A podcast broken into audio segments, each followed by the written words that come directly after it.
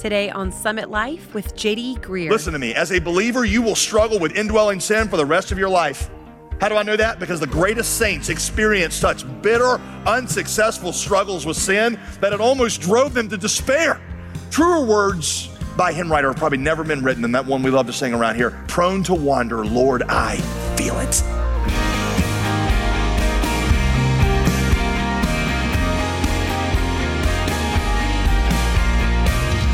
Welcome to Summit Life with pastor, author, and theologian JD Greear.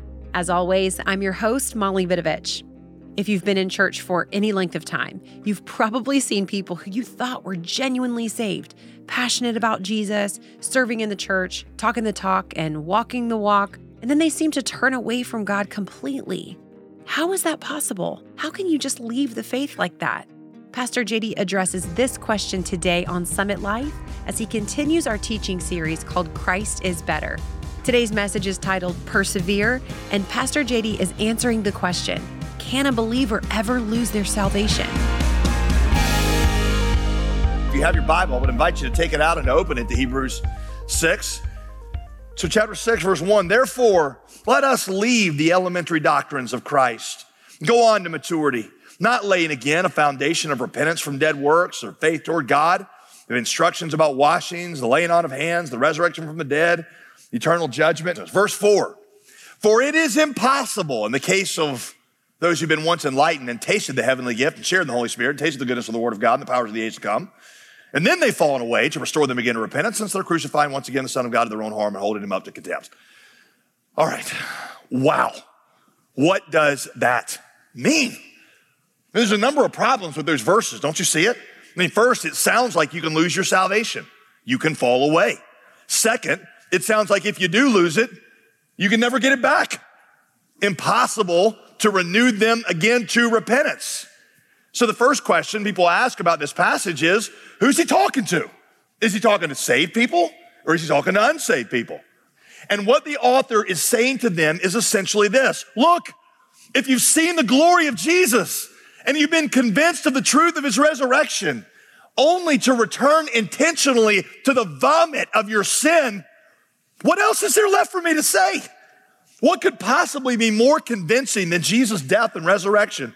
What greater argument is there that God could use besides the fact that you, who deserved to go to hell because you had defied the living and almighty God, came and stood in the way of his own justice to take it into his body, was humiliated and tortured for you. If that does not move you, then what else is there left for me to say?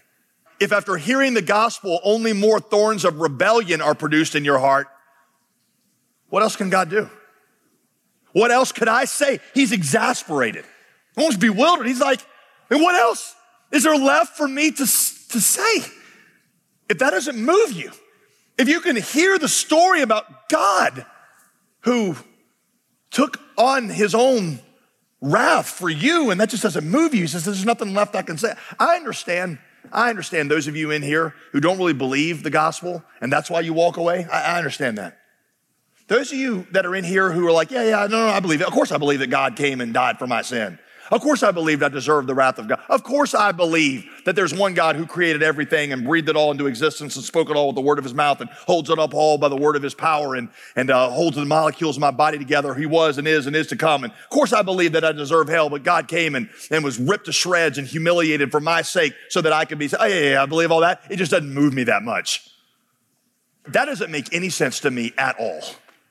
And it doesn't make any sense to the writer either. He's like, what else is there left for God to say? If you believe that and it doesn't move you, the gospel is that you were so bad that Jesus had to die for you, but that you were, he was so loving that he was glad to die for you. And only one of two responses is appropriate to, to that.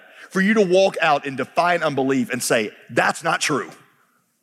Or for you to fall at your feet, or fall at his feet in abject worship. Only one of those two responses makes any sense at all. So I interpret this passage as the author giving a bewildered general warning to a congregation. A congregation that, like all congregations, like this one, is filled with both genuine and superficial believers. Not a description of one particular person, and he's not attempting to lay out the mechanics of individual salvation. If he were doing that, he might have used different terms. So, enlightened, become partakers of the Holy Spirit, taste of the goodness of God's word. These are statements about the movement as a whole, and everyone who has shared in that movement has tasted of those things, at least to some degree. That's my first observation about the passage. Here is my second. Number two, in this passage, we see that the faith that saves is the faith that endures to the end. In this passage, we see that the faith that saves is the faith that endures to the end. Faith that fades, no matter how luscious its first fruits, is not a sign of saving faith. Faith that endures to the end is. If salvation has really taken place in your heart, it never fades away. You stumble, yes, and you fall often, but you always get back up looking at Jesus. Now, I know, I know that raises some questions for some of you about what that means when you stumble or fall, or what that means when you go through a season when your faith cools. And I'm gonna get to those questions in a second. But first, before I get to those questions, could we consider what that statement, it is impossible to renew those who've fallen away to repentance means? Because that's a hard statement, isn't it? So let's talk about what that means, and then I'll get to those questions you just asked. Verse 4 For it is impossible to restore those who've fallen away again to repentance, since they're crucifying once again the Son of God to their own harm and holding him up to contempt. Now, again, what, what does that mean? What, what could that mean? Well, again, listen, the writer cannot mean that those who fall back into sinful habits after they are saved have forfeited their chances of salvation. How do I know that? Because even the greatest Christians fall back into old sinful habits. In the Bible, the greatest Christians in the Bible fell back into old sinful habits, sometimes really bad ones, and sometimes for long periods of time. It's called backsliding. Backsliding is a church word that just means you slide back into old sinful ways. Peter, for example, three years after he started following Jesus, went through the course of an evening in which he denied Christ three times. After the Holy Spirit came to him and he was the head apostle, he went through a several month period where he was a racist. So much so that the apostle Paul had to get up in his face in front of everybody and say, You're the head apostle and you're a racist. Yet God brought him back.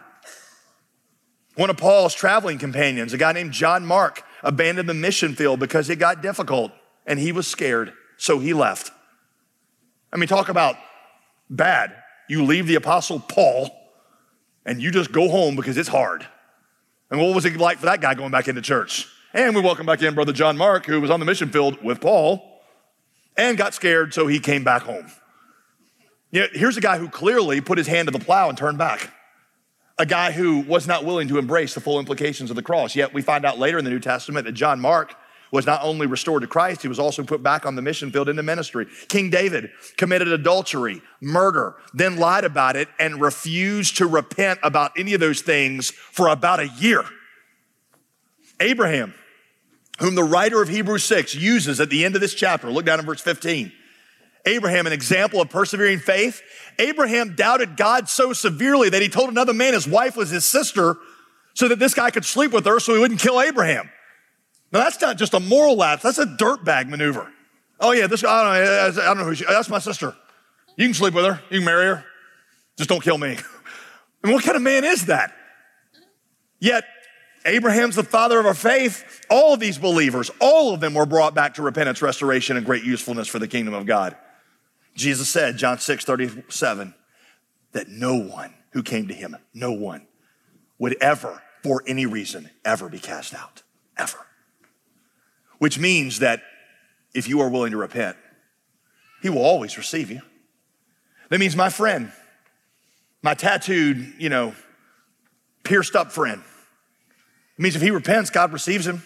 No one, John 6 37, no one ever comes to Jesus who he, for any reason, ever turns away. Well, then, what does the writer mean when he says it's impossible to renew those who've fallen away to repentance? Well, again, remember that he's making a general statement to a congregation, right? And what he is, what he's talking about, listen, is that scripture in several places speaks about rejecting God's voice so often and so decisively that God finally honors our refusal and leaves us alone forever. God said in the book of Genesis, chapter 6, My spirit will not always strive with man. In the Gospel of Luke, Jesus refers to this as the blasphemy against the Holy Spirit, where you say no to God so deliberately, so decisively, and so persistently that God finally says, Well, then have it your way. And Jesus says that is a sin, that is a rejection for which there is no forgiveness. If you are worried that you have committed that blasphemy, you probably haven't. The final falling away to which Jesus and the writer of Hebrews are referring includes the removal of any desire to be reconciled to Jesus. It is God, after all, who puts in us the desire to come to Him. Thus, your fear about having reached the point of no return is really good proof that you haven't. If you want to repent, He will always receive you, always. He will not cast out for any reason any who come to Him ever. Furthermore, we should never give up on somebody for whom we're praying on the basis that we think the Spirit of God is no longer striving with them. I've had people tell me that before. Well, I quit praying for so and so because obviously the Spirit of God was no longer striving with them. If and when that happens to a person, we cannot know it. What we do know is that the Bible is full of stories of God saving people who looked to everybody else like they were beyond all hope. The purpose of these warnings, church, the purpose of these warnings is not to help us diagnose stubborn people so that we stop praying for them. The purpose of these warnings is to help us feel the urgency of the situation so that we start doing so more persistently. The only time we can ever conclude that God's Spirit is no longer striving with someone is when they are dead. When they're dead, you can stop praying for them. Until then, we have the responsibility to pray, and they have the opportunity to repent. We'll get back to our teaching in just a moment, but first, let me tell you about our latest resource created exclusively for our Summit Life listeners. Just like God was always there for the giants of the faith that we find in the Bible, our new study book is meant to help you do the same. These challenges make us uncomfortable, but instead of fearing them, we can remember everything that Jesus has done. This study includes 10 short sessions to help you flesh out, apply, and pray through what you're learning here on the program and in your personal study of Hebrews. Christ is Better follows very closely with our on air teaching, so this resource is a perfect companion to these daily programs. Reserve your copy today by calling 866 335 5220 or visit us online at jdgreear.com. Now let's get back to the final moments of our teaching today. Once again, here's Pastor JD. And you see, I wonder if there's somebody here listening to me right now who has never come to Christ, and you hear all these warnings and you say, that must be what happened to me. I fell away after being enlightened. And now it's impossible for me to repent. Or, or, or you see the writer's analogy about the rain producing only thorns and thistles, and you think, was that what's wrong with me? I heard the gospel and I didn't repent. Is the soul of my heart corrupt and fatally flawed? Is my heart fundamentally bad? Am I unsavable? The Bible, however, never, never, never tells us to try to diagnose the spiritual state of our or anybody else's heart, and it certainly does not have us sit around and speculate about the providences of God's electing decrees. You know what it says to us? Repent. Repent. Hebrews 3:15. If you hear God's voice, obey it today. That means if you're listening to this right now, the choice is still yours. You have the opportunity and the obligation right now to repent. And if you obey it, God will save you. Because the gospel message, listen, the gospel message is that your heart is indeed fatally flawed. The soil of your heart is indeed corrupt, spiritually dead to be exact. But the good news of the gospel is that God makes dead hearts new. That God takes hearts of stone, Ezekiel 36, 26, and turns them into hearts of flesh. He brings back life from the dead. He transforms Saul, a Pharisaical, Jesus hating murderer, enemy number one of the early church, into Paul, his greatest spokesman and advocate. He can do that for you too. You just have to ask him. So don't turn what the writer intended to be an encouragement. Don't turn what the writer intended to be an encouragement to repent into a discouragement from it. He's not trying to help you determine your election status. He's trying to communicate to you the seriousness of the gospel that you've heard and to urge you to obey it today. Verse 9. Though we speak this way, beloved, yet in your case, we feel sure of better things, things that belong to salvation. We don't think you fall away. Why? Because we've seen the evidence of what God did in your heart. For God is not so unjust as to overlook your work and the love that you have shown for his name and serving the saints as you still do. He saw so much spiritual, spiritual fruit in their lives love for God's name, love for God's people. He said, I've seen the evidence that God has been at work in you. Watch. And that evidence of how strongly God's been at work in you is my assurance that that work is going to continue on for the rest of your lives and that your faith is not the kind that will fade because I've seen how real it is. Does that make sense? What the writer of Hebrews is saying is, I saw the power of God come into you. I saw the significance of the change. And that is my assurance that it's going to go on forever because Philippians 1 6, I'm confident that he who began the good work in you will continue it to the day of Jesus Christ. You see, the faith that endures is the faith that saves. And I'm confident of better things for a lot of you because I've seen the evidence of your love for God and love for others. Verse 11. But we desire each one of you now to show the same earnestness, to have the full assurance of hope until the end. Do you see what he's saying? Persevere, persevere. Because by persevering, you prove that the salvation that took place in you is actually real. That's the irony of this whole thing. By heeding the warning, you show you have the hope. By not heeding the warning, you show the hope was never yours to begin with. Those of you who are genuinely saved will heed the warning and not fall away. Those of you who are not saved will not heed the warning, you will fall away and you will not be saved. You, you, you catch the irony in all that? If you heed the warning, it's because you have the hope. If you don't heed the warning, it's because you never had the hope. Because the faith that saves is the faith that endures. Once you are truly saved, you'll never lose it. But once you're saved, you will also never stop following Jesus. So again, once saved, always saved, but also once saved, forever following. Wayne Grudem, one of my favorite theologians, says it like this listen. The perseverance of the saints means that all those who are truly born again will be kept by God's power and will persevere as Christians until the end of their lives.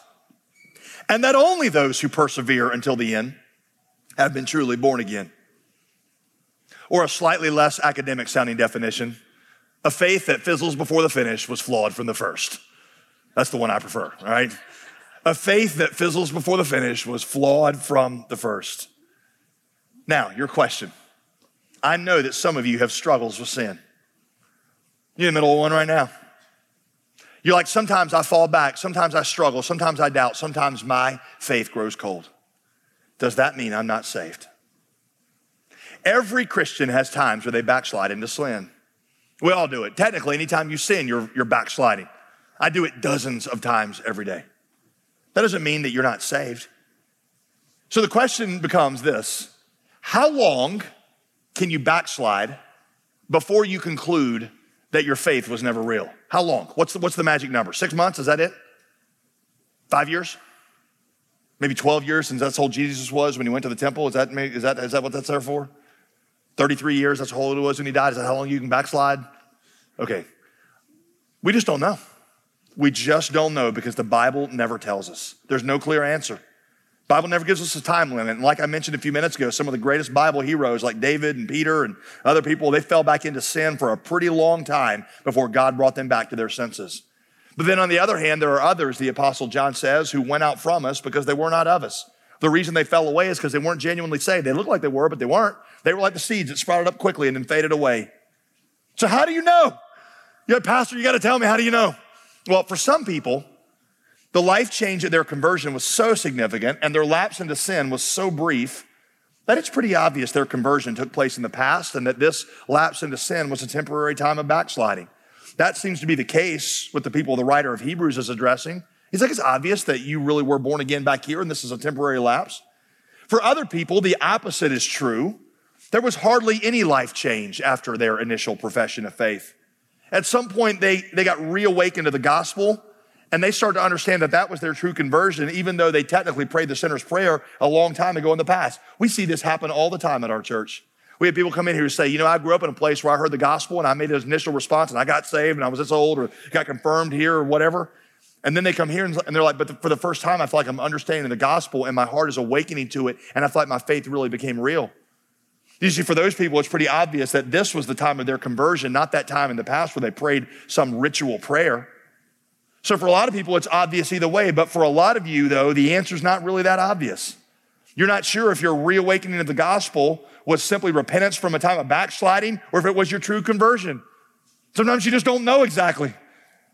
You know, well, Pastor, I gotta know. I gotta know when the moment my conversion was. Help me. Okay, here's what I'll tell you. At the end of the day, it doesn't matter when you were converted. At the end of the day, it just matters that you are converted.